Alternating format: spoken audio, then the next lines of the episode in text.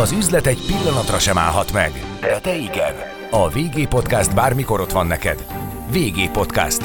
Becsatornáz a piaci hírek, pénzügyek, gazdasági trendek világába.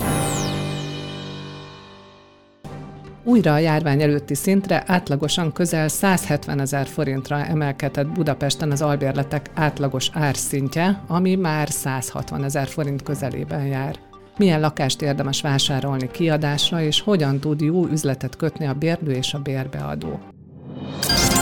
VG Podcast. Becsatornáz a piaci hírek, pénzügyek, gazdasági trendek világába. VG Podcast. Üzletre hangoló. Köszöntöm a VG Podcast hallgatóit, én Sándor Tünde vagyok, a világgazdaság újságírója.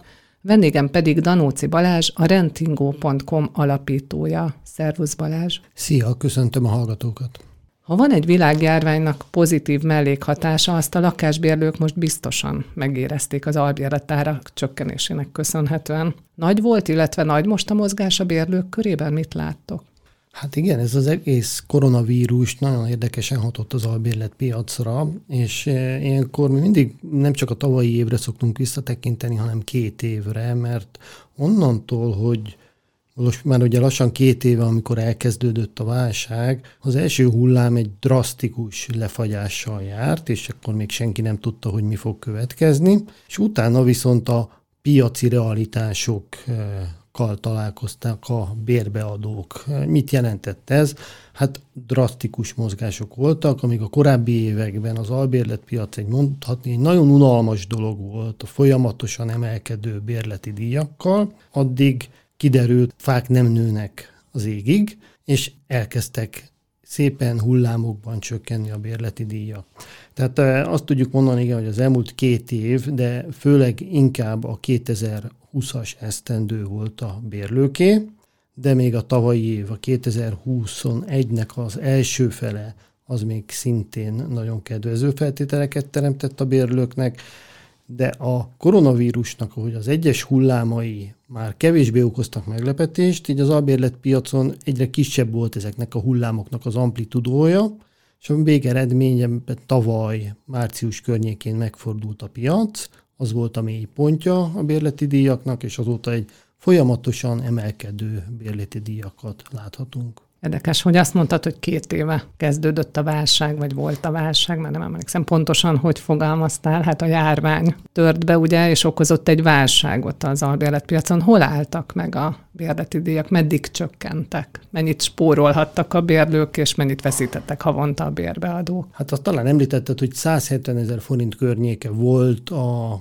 két évvel ezelőtti januárban, amikor, amikor csúcson volt az albérletpiac, és e- egészen az alja az 140 ezer forint alá süllyedtek az átlagos budapesti albérletárak. Az volt a, az volt a legalja ilyen szempontból a piacnak, de nem csak azt jelenti, hogy ennyivel olcsóbban tudtak bérelni a bérbeadók, hanem egy egészen más termék, egy sokkal jobb termék került ennyibe. Mert hogyha belegondolunk, hogy amikor mindenkinek a fejében mi volt korábban az albérletekről, hát hogyha most, ha nagyon vulgárisan akarnék fogalmazni, a lepukkant bérlakások éltek az emberek fejében, és a, a bérlőknek azért, azért kellett egyre magasabb bérleti díjat fizetni. Ezzel szemben a koronavírus okozta válság, főleg amit a turizmusban okozott, azt jelentette, hogy az Airbnb piac megszűnt, átmenetileg létezni, és onnan a lakások visszakerültek a hosszú távú albérletpiacra. Gyakorlatilag ezt az árcsökkenést a kínálat megnövekedése okozta, tehát hogy több lakásból lehetett válogatni, ezért kénytelenek voltak a bérbeadók olcsóbban a piacon mozogni. E részben a piacnak mind a két oldala érintett volt. Az egyik, amit mondtál természetesen, volt egy drasztikus kínálatbővülés, de mellette volt egy kereslet csökkenés is, mert akik elvesztették a munkájukat a vendéglátásba, turizmusba, szolgáltató szektorban, ők nem tudták tovább fenntartani az albérletüket, a külföldi diákokról nem is beszélve, akik ugye eltűntek a piacról, hazamentek. Uh-huh. Tehát azért okozott ez ekkora sokkot a piacon, mert egyszerre történt a kínálat bővülése és a keresletnek a csökkenése.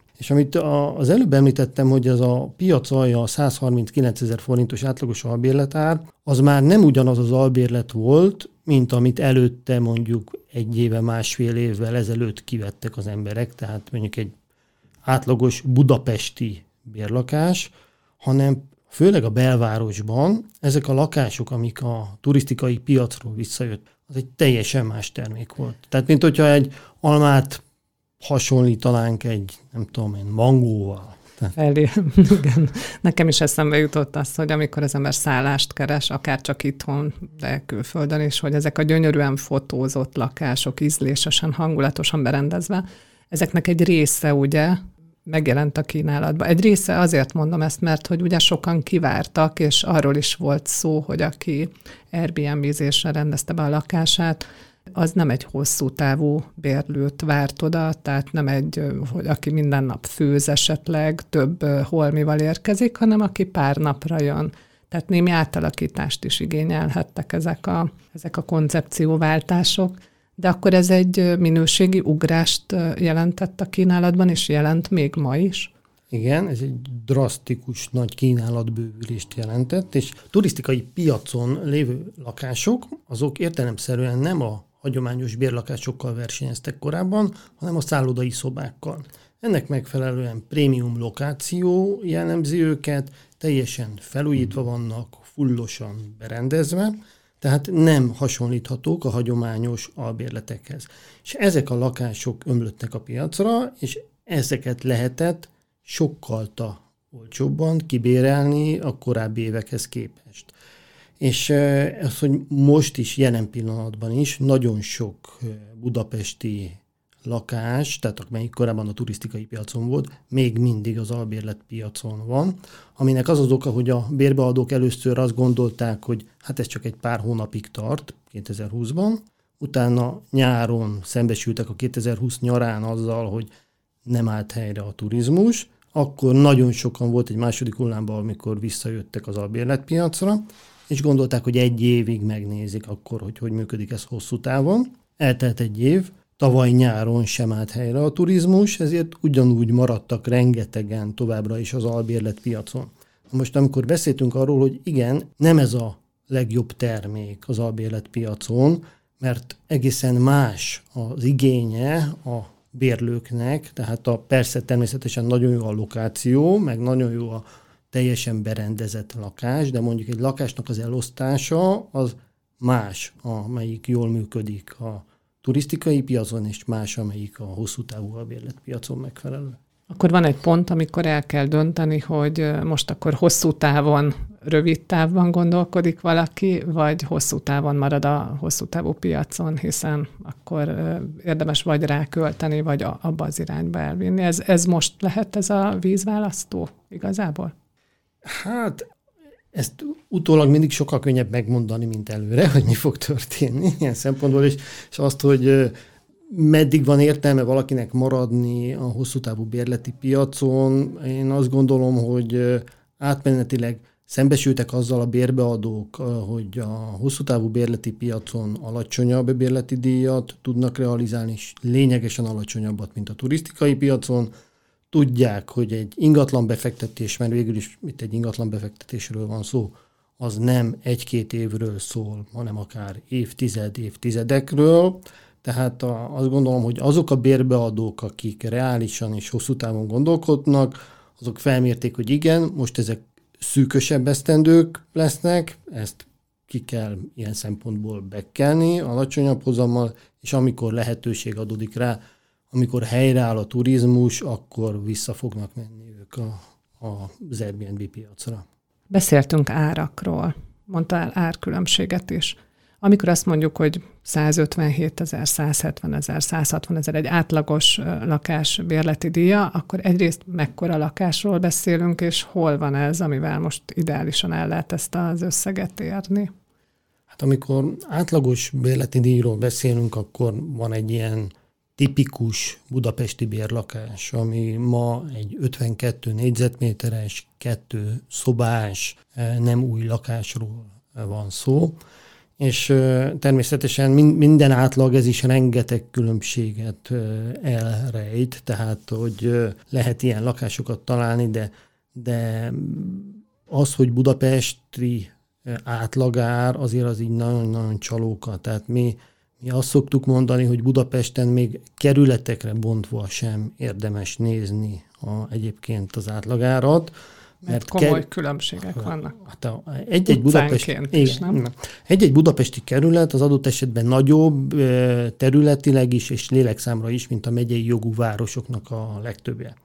És nekünk az albérlet kalkulátor, van egy albérlet kalkulátor oldalunk, ami segít abban, hogy minden bérbeadó meg bérlő megnézze, hogy mi a reális bérleti díja egy adott lakásnak. Tehát ami kiszűri a szubjektumokat, és a, a, a, egy algoritmus, egy tanuló algoritmus van mögötte, és az mutatja meg, hogy egy, egy adott lakásnak, egy adott területen milyen várható életi díja lehet. Na most mi azt látjuk, hogy egyes a kerületeken belül drasztikus különbségek vannak, akár 40%-os bérleti díj különbségek vannak a, a lakások között. Tehát ezért, ezért nem lehet igazából átlag árat mondani, meg még, még kerületekre vonatkoztatva sem. Sőt, Olyat is láttunk itt pont az elmúlt évben, hogy egy adott kerületen belül volt, ahol még tavaly is csökkenni tudott a bérle, az átlagos bérleti díj, és volt olyan része a kerületnek, ahol pedig emelkedett. Tehát még kerületen belül ilyen ellentétes irányú mozgások is vannak látjátok a keresletet, akkor nézzük így az átlagot és a, a tömegterméket, milyen árszinten keresgélnek most? Tehát hány forintért akarnak most havonta lakást bérelni a bérlők? A, a bérlőknek a keresleti árszintje az ugye mindig alacsonyabb, mint a kínálati árszint meglepő módon, és mi ezt szoktuk nézni, hogy mondjuk mekkora ez a gap, mekkora különbség van, mert hogyha ez szűkül, akkor előbb-utóbb ott azért valami mozgás fog történni. Most a, a legfrissebb adatok szerint tavaly decemberben a bérlőknek a keresleti árszintje a 143 ezer forint volt, és ezzel szemben a, a bérbeadóknál az átlagos kínálati ár, az pedig 158 ezer forintot közelítette. Tehát ennyi, ennyi a két oldal közötti különbség. És ez nagyon érdekesen alakul, mert amikor mondjuk egy trendforduló van, ahogy a Beszéltünk arról, hogy amikor a koronavírus járvány okozta válság elindult, akkor volt egyszerre egy kínálat, bővülés és kereslet csökkenés. Amikor viszont tavaly márciusban a piac alja volt, akkor először azt láttuk, hogy a kereslet kezdett helyreállni, tehát az már hónapokkal korábban, tehát az január környékén megtalálta a mélypontot, és elkezdett emelkedni már hónapról hónapra, de a kínálat ezt csak ugye később tudta lereagálni, mert mivel szembesülnek a bérbeadók, hát azzal szembesülnek, hogy a meghirdetett bérleti díjjal relatív hamar kiadja az ingatlanát. És akkor ezért mire átgyűrűzik így a többi bérbeadó, amikor ezt látja, hogy mi a piaci mozgás, az egy több hónapos folyamat. Tehát itt ez a trendfordulót először a keresletnek a, a, az erősödése okozta, és ezt követte le utána most már a kínálati áraknak a növekedése. Tehát most ott tartunk, hogy elkezdtek növekedni a kínálati árak, tehát drágábban lehet bérelni, mint korábban és hol tartunk olyan tekintetben, hogy az átlagos bérleti időt tekintve mit szeretnek a bérbeadók, mit kérnek, mit várnak, ki az ideális bérbe, mennyi időre bérlik, és hogy, hogy néz ki a bér, bérbevevői oldalról ez? Most azt gondoljuk, hogy egy ilyen normalizálódott az albérletpiac, tehát a, a megint visszautoló nagyon sokszor így a válságnak az elejére, amikor itt a teljesen egy paradigmaváltás történt, addig ugye a bérbeadók voltak a nyerekben, és hirtelen a bérlői lett a piac. Addig a bérbeadó diktálta a feltételeket, és utána viszont 2020-ban pedig hirtelen a bérlők mondhatták a feltételeket, és a bérbeadó örült, ha volt egy megbízható bérlője, aki fizetett neki rendesen havonta. Na most ez milyen kilengésekkel járt még a piacon. Például a kaució mértéke. Hát a, nagyon érdekes volt látni korábban, minimum kettő havi kauciót kértek a bérbeadók, de nagyon sokszor három havit is. Na most, amikor elkezdődött a válság, akkor hirtelen először a kaució mértékbe kezdtek el versenyezni a bérbeadók, nem a bérleti díjat akarták csökkenteni, hanem nagyon sokan megelégedtek egy havi kaucióval, És ez egész jellemző volt erre a koronavírusos időszakra, hogy amikor a bérbeadók úgy érzik, hogy nem megy a lakás, nincs jelentkező, akkor próbálnak ilyen feltételekben könnyíteni. Ami egyébként nem egy jó irány, mert hogyha belegondolunk, hogy ez a kaució, ez arról szól, hogy fedezetet nyújtson arra, hogyha későbbiekben bármi probléma van, akár nem fizetés, akár vártnál nagyobb amortizáció a lakásban, ami nem a feltétlenül a rendetetésszerű használathoz tartozik, akkor ugye ez a kaució nyújt rá fedezetet. Egy havi kaució azért erre nem nagyon nyújt fedezetet. Na és amikor azt mondom, hogy most így normalizálódott a piac, akkor abba beletartozik az is, hogy most már úgy visszaállt a, átlagosan, hogy a bérbeadóknak a 90%-a az két havi kauciót kér. Az jutott eszem, hogy ugyanaz történhetett, mint a szálláspiacon, hogy rugalmasabbak lettek a feltételek. Így van, rugalmasabbak lettek, és azért gondolom, hogy most egy ilyen normál, normalizálódott piac van, tehát hogy egyrészt a kaució mértékben is, másrészt pedig, amit kérdeztél, hogy a futamidőt tekintve. A korábban mindenki ragaszkodott az egy évhez, a válság idő alatt nagyon rugalmasak lettek a bérbeadók, akkor olyanba is belementek, hogy csak három hónap fix, és akkor utána folyamatos vagy határozatlan időre módosul a szerződés. Azt hiszem általában sem mertünk előre tervezni, nem? Tehát egy ilyen rövid távúvá vált a világ. Hogy... Igen, igen, és most pedig azt látjuk, hogy, hogy ilyen talán értelmesen történik mindez. Tehát, hogy a bérbeadók is megtanulták, hogy adott esetben lehet, hogy jobban jár, hogyha belemegy egy, egy határozatlan idejű szerződésbe, hogyha neki egyébként a bérlője az egy megbízhatónak tűnik, és akkor nem ragaszkodik az egy évhez. De tehát, tehát most nincsenek egyik oldalról sem irreális feltételek. Változott-e valamit az elvárás? Van nyilván nálatok is ilyen szűrő, hogy ki lehet pipálni, hogy mehet-e gyerekkel, vagy gyerek nélkül, kutyával, macskával, tehát hogy ö, ilyen szempontból ö, változtak-e a bérbeadók? Mert mondjuk eszembe jutott, hogy sokkal többen tartanak házi állatot itt a karanténok, karantén időszakon túl. Igen, ez eleve egy növekvő trend volt a kisállattartás, vagy tehát ezek a házi kedvenceknek a tartása, és nagyon nehéz dolguk volt azoknak, akik bérlakásban laktak, mert természetesen a bérbeadók egy része fél attól, hogy hogy egy állat kerül a lakásba. Hogy amortizálódnak a, a bútorok. Igen, ez az egyik az amortizáció, és nem mindegy, hogy ilyenkor berendezett lakásról van szó, vagy pedig nem berendezett lakásról. De a másik pedig, hogy a, a szomszédok, egy eh, felelősen gondolkodó bérbeadó azért odafigyel arra, hiába nem ő lakik a lakásban, de hogy ott élnek mellette szomszédok, és beengedem mondjuk egy olyan kutyát, ami ugatós, tehát hogy tönkre akarja tenni. A, a jó adott... szomszéd viszony. Így van, így van. Tehát ezek, ezek mindig ilyen necces kérdések. Ami... És hogy állunk a gyerekekkel? Na, és, és akkor mind, mind a kettő, mind, tehát mind a, a kisállatnál, mind a gyerek kérdésben mi azt követjük, hogy próbáljuk egyrészt edukálni a piacot, a bérbeadókat, másrészt pedig a transzparencia irányába menni. Tehát nálunk egyébként kötelező minden hirdetésnél megadni azt, hogy a tulajdonos ajánlja-e azt a lakást gyerekes családoknak, és ajánlja-e kisállattal rendelkezőknek, kutyával vagy macskával rendelkezőknek. Mondjuk ez lehet egy olyan ajánlás is, hogy tudja, hogy mondjuk X szomszéd az allergiás az állatokra, és ebből a, a bérlőnek is kellemetlensége lesz, nem?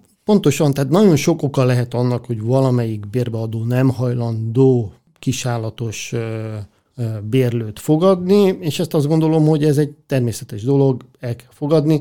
Mi azzal tudjuk ezt segíteni, hogy transzparensen megjelenítjük, mert hogy akkor, aki kisállattal keres lakást, akkor már azt ne is érdeklődjön ott, ahol eleve kizárja a bérbeadó. Mennyire fontos szempont a, mondjuk például a dohányzás?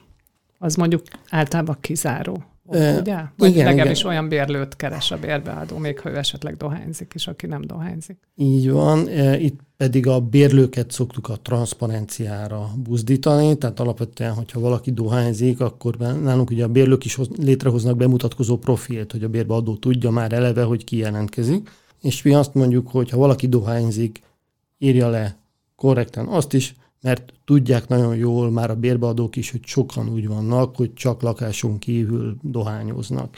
És egyébként itt megnövekedett a jelentősége így főleg a Covid alatt az erkélyes lakásoknak, mert az erkély az, az eleve a külön dohányzó helyet jelentette sokak számára. Most a Covid időszak alatt pedig a, azt a plusz életteret is e, hozzátette, tehát a, az erkélyes lakások iránti kereslet az, az csak tovább erősödött.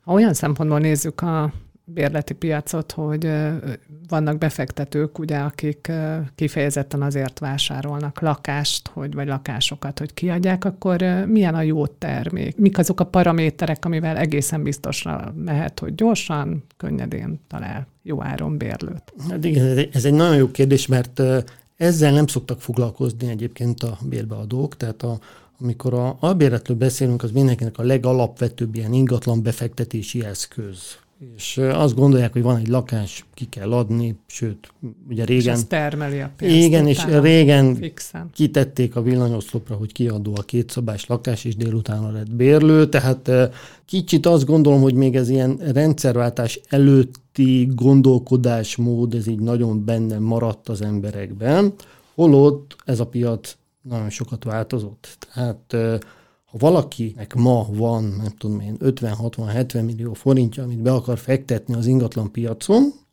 akkor nagyon nem mindegy, hogy mit vásárol, mert vásárolhat ugyanúgy nagyon jó lakást, és egész más bérleti díj hozama lesz. Akár egy másik utcában, ahogy mondtad. Abszolút, de akár még ugyanabban az utcában is, vagy ugyanabban a házban, hogyha nem olyan lakást vásárol, ami jó terméknek számít a hosszú távú bérleti piacon. Tehát nagyon fontos, hogy nem magunknak vásároljuk olyankor a lakást, hogy ha, ki akarjuk adni. Mert eh, amíg mondjuk a, az ember saját magának vásárol, akkor egészen más a szubjektív szempontjait keresi, és azt, hogy lehet, hogy ő neki tökéletesen megfelel az, hogyha a nappaliból nyílik a hálószoba, meg egybe amerikai konyha, étkező, nagy terek egybe vannak. Na most a, az hosszú távú bérleti piacon nem ez a jó termék. A hosszú távú bérleti piacon mi mindenkinek azt szoktuk javasolni, hogy amire figyeljen a külön nyíló szobákra. Tényleg vegyük már végig így, na, csak így röviden vázlatosan, hogy mi az, azok a főbb oszlopok, amin nyugodjon ez az üzlet. Tehát különálló szoba. Akkor kezdjük legelőször a lokáció. Az, igen. Tehát, mert minden ingatlan befektetésnél location, location, igen. location. Itt a bérleti piacon a lokáció az két dolgot jelent. Ha a belváros közeli és egyetemek közeli lokáció, az tud nagyon jó lenni, a másik pedig a kötött pályás közlekedés, elsősorban ugye a metró, a hév, illetve a, a, a nagyobb villamos vonalak mentén. Tehát természetesen a metróvonal a legkedvezőbb, tehát hogy ez gyalogosan, kényelmesen elérhető legyen. Jó? Tehát ez a, ez a lokáció. Ebben nem érdemes túl nagy kompromisszumokat kötni. Abszolút nem. Tehát, hogyha ha mi ki szeretnénk adni a lakást, akkor, akkor egyértelmű. Jó? Ez, a, ez az első rész. Másik rész azt, hogy új lakás vagy nem új lakás. Itt itt mi azt mondjuk mindenkinek, hogy nyugodtan a használt lakásba gondolkodjon, mert nem csak azért, mert jóval nagyobb a választék, de azért a bérlakás piacnál a keresletnek a döntő része azért az nem a felülre pozícionált lakásokat keresi. Tehát lehet nagyon jó új lakást is vásárolni, de lényegesen kisebb számú vagy lesz az a kereslet, aki, aki azt azt a típusú bérlakást keresi. Jó? Ráadásul ugye belső kerületekről van szó, jó közlekedésnél, ott viszonylag kevés az új építésű. Így van, gatlan. így van. Ó, tehát ez a, a következő pont. Akkor utána jön, amit mondtunk, a szobák, hogy nagyon fontos, hogy mindegyik szoba külön nyíló szoba legyen, és az azért fontos, mert a, vannak, akik e, nem mint család költöznek, hanem mint lakótársak költöznek, és úgy Például a diákok, ki. nem? Hát ne, most, igen, de most már nem csak a diákok hm. költöznek így, hanem mondjuk a, azok a fiatalok, akik egyetem után vannak, és elkezdik az életet, és vagy azért, mert hozzászoktak, hogy kollégiumba is buli együtt lenni, tehát, hogy megtehetnék alapvetően, hogy önállóan béreljenek, de mégis együtt bérelnek, mert társas lény az ember. Hát buli és gazdaságos. Igen, és a másik pedig, hogy viszont vannak nagyon sokan, akik meg sem tehetik, és rákényszerülnek erre. Na most ők kizárólag olyan lakásokat keresnek, amelyik külön nyílószobákkal rendelkezik. Tehát, hogyha mi olyan lakást veszünk, ahol egyben nyíló szobák vannak, tehát két egyben nyíló szoba az albérlet piacon az egy szobának számít. Tehát ez, ez egy nagyon fontos funkcionalitás. Tehát pont, pont ezért a, a és a legjobb lakás, így kiadási szempontból az, ahol a konyha is olyan méretű, ami gyakorlatilag kvázi funkcionál ilyen közös étkezős nappali térként, és az összes többi szoba az, az mint hálószobai funkcióval bír. És például az, hogy van-e lift, vagy éppen könnyebb vagy nehezebb kiadni egy földszinti lakást, vagy ilyen szempontok házon belül, vagy a házra jellemzően mi az, amit érdemes figyelembe venni? Az, az nem ilyen lakáskiadás specifikus dolog, hogyha ha nincsen lift, akkor mondjuk egy ilyen harmadik, negyedik emelet az már, az már nem kényelmes azért a, a bérlőknek a jelentős részének. A földszint iránt pedig mindig speciális kereslet van, tehát hogyha valaki mondjuk adott esetben nehezebben mozog, akkor keresi a földszinti lakást, ellenkező esetben nem keresik. Tehát ezek azt gondoljuk, hogy nem, nem a bérleti piac specifikus tényezők. Mennyire nézik a bérlők a rezsiköltséget? Tehát ugye van egy bérleti díj, és általában hát az egyéni fogyasztás alapján működő dolgok, azok nincsenek benne, ez a jellemző. Mondjuk a fűtési költség, hogy mennyire fűthető. Említetted, hogy a használt lakásokat nézik, hát azért azok többsége nem olyan energetikai követelményeknek felel meg, mint egy új lakás. Igen, hát nem az elsődleges szempontja a bérlőknek a, a rezsi, bármennyire is azt gondolná az ember. Mi a legelején próbálkoztunk azzal egyébként, hogy nem a bérleti díjakat jelenítjük meg, hanem a teljes havi költséget, ami, hogy mert úgy lenne transzparens, hogy ott van a bérleti díj, közös költség és a várható havi rezsi, hogy ki mennyivel kalkuláljon. Nagyon nem szerették a, a bérlők, nem szeretnek az emberek szembesülni a teljes költségével, a bérlés teljes költségével. És amikor e, bérlakást keresnek, akkor ha a lokáció és maga a lakásnak az elrendezése és az minden, szám, minden szempontból jó, akkor most mondanám azt, hogy kis túlzással mindegy a rezsi, természetesen nem teljesen mindegy, de kisebb súlyjal esik latba. Hogyan érdemes meghirdetni egy bérbeadó lakást? Mik azok a szempontok, ami, ami, ami, amire mindenképpen érdemes odafigyelni, és mi az, amit nem szabad belevenni? Már nem azért, hogy nem eltitkolva, de nem azt kidomborítani. Hát a, a, amikor valaki úgy dönt, hogy kiad egy lakást, akkor nagyon sokan elkövetnek három, illetve három plusz egy ilyen legfőbb hibát. Az egyik a bérleti díjnak a megfelelő piaci realitásokhoz igazodó megállapítása. No, hát Na, ez ezt egy, nagyon kör, körben fontam Ezt mondani. nagyon, igen, igen, le lehetne egyszerűsíteni, túlárazzák a bérbeadók. És miért árazzák túl a, a, az ingatlant? Mert szubjektív e, tényezők befolyásolják őket a bérleti díj megállapításában. De ez a, ez a kezdő bérbeadókra jellemző? Vagy, vagy jellemző az is, hogy valakinek elmegy a bérlő, és emelni akar? Tehát, e, hogy többért akar új bérlőt? Egyrészt jellemző a kezdőbérbeadókra is, de a válság alatt ugye teljesen természetesen mondanám jellemző volt gyakorlatilag a bérbeadóknak a nagyon nagy részére, hogyha ő két évvel ezelőtt kiadta azt a lakást 180 ezerért, akkor el nem tudta képzelni, hogy ő annál alacsonyabb bérleti díjjal hirdesse meg, hát közben infláció is volt, plusz megszokta, hogy mindig csak emelkedtek a bérleti díjak, és ezzel szembe azzal kellett találkoznia, hogy örülhet, hogyha mondjuk azért 160 ezerért vagy 150 ezerért talál bérlőt. Tehát nem csak a kezdőkre volt ez jellemző. Igen, tehát mondtad, hogy első, hogy túlárazza. Igen. Másik, mert három plusz egy. Igen, a második a, a fotók minősége. Uh-huh. Hát a, az ha most mondhatok ilyet, az átlagos bérbeadó kritikán aluli fotókat használ. Mindenkinek... Voltak ilyen gyűjtések régen, eladó lakásokról is, hogy a kiteregetett ruha, a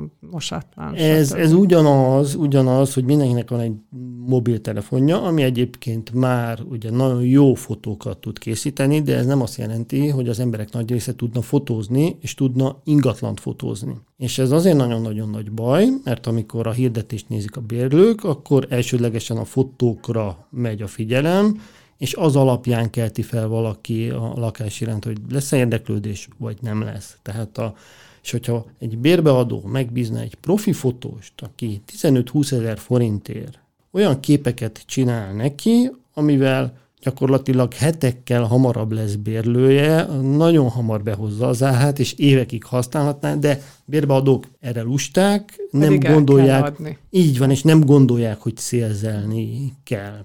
És egyébként még egy dolog, amit említetted, hogy az eladó lakásoknál is láttál ilyeneket, hát ugyanazok az emberek vannak a, a eladó lakások, meg a, a bérbeadó lakásoknál így a, a, a kínálati oldalon. E, a, és az árhoz visszatérve egy nagyon fontos különbséget szoktunk mindig mondani, hogyha te bérbeadó vagy, akkor ez egy teljesen más tevékenység, mint a lakáseladás. Soha ne a legtöbbet fizető bérlőt keressed, hanem a legmegbízhatóbbat. Akkor nem a legszimpatikusabb, hanem a legmegbízhatóbb. Legmegbízhatóbbat, így van, És ezt honnan van. tudom, hogy melyik a legmegbízhatóbb? Ezt most ez egy, valamennyire kell hozzá emberismeret is, meg le is kell informálni a bérlőt, de igazából ennek a fő üzenete, hogy nem a legtöbbet fizető bérlőt keressük, mert nem ő lesz a, a legmegbízhatóbb feltétlenül. Tehát itt egy, egy olyan szemléletbeli tévedésbe vannak sokszor a bérbeadók, hogy azt gondolják, hogy azon múlik a hozam, hogy havonta többet kap-e 10 ezer forinttal. Nem. Sokkal többe kerül a bérbeadónak az, hogy mondjuk két bérlő között mennyi ideig áll üresen a lakás. Igen. Tehát, hogyha nem a helyes bérleti díjat határozza meg, ami a piaci realitásnak megfelelő, akkor neki hetekkel később lesz bérlője, és az alatt sokkal többet buk egy bérbeadó, mint hogyha reálisan állapította volna meg a bérleti díjat.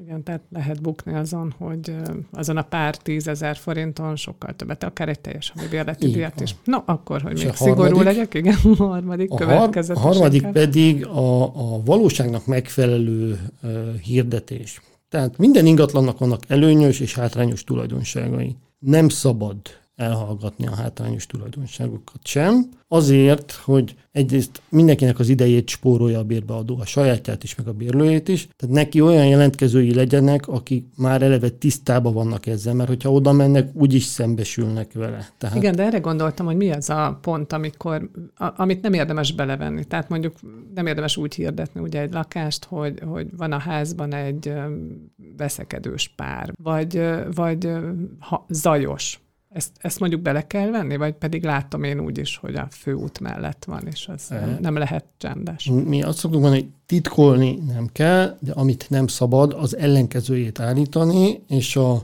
ami a legrosszabb, hogyha azokat a, a idézőjelbe vett ingatlan közvetítői közhelyeket használjuk, amit, amit mindenki szeret. Tehát, hogyha ha van egy lakás, ami főközlekedési út mellett van, akkor ne próbáljuk szépíteni azt, hogy a városfő ütőerénél, tehát eh, mindenki tudja, hogy annak a lakásnak van előnye a közlekedés szempontjából könnyen elérhető, és a többi, de a hátránya bizony, hogy ez egy forgalmas helyen van.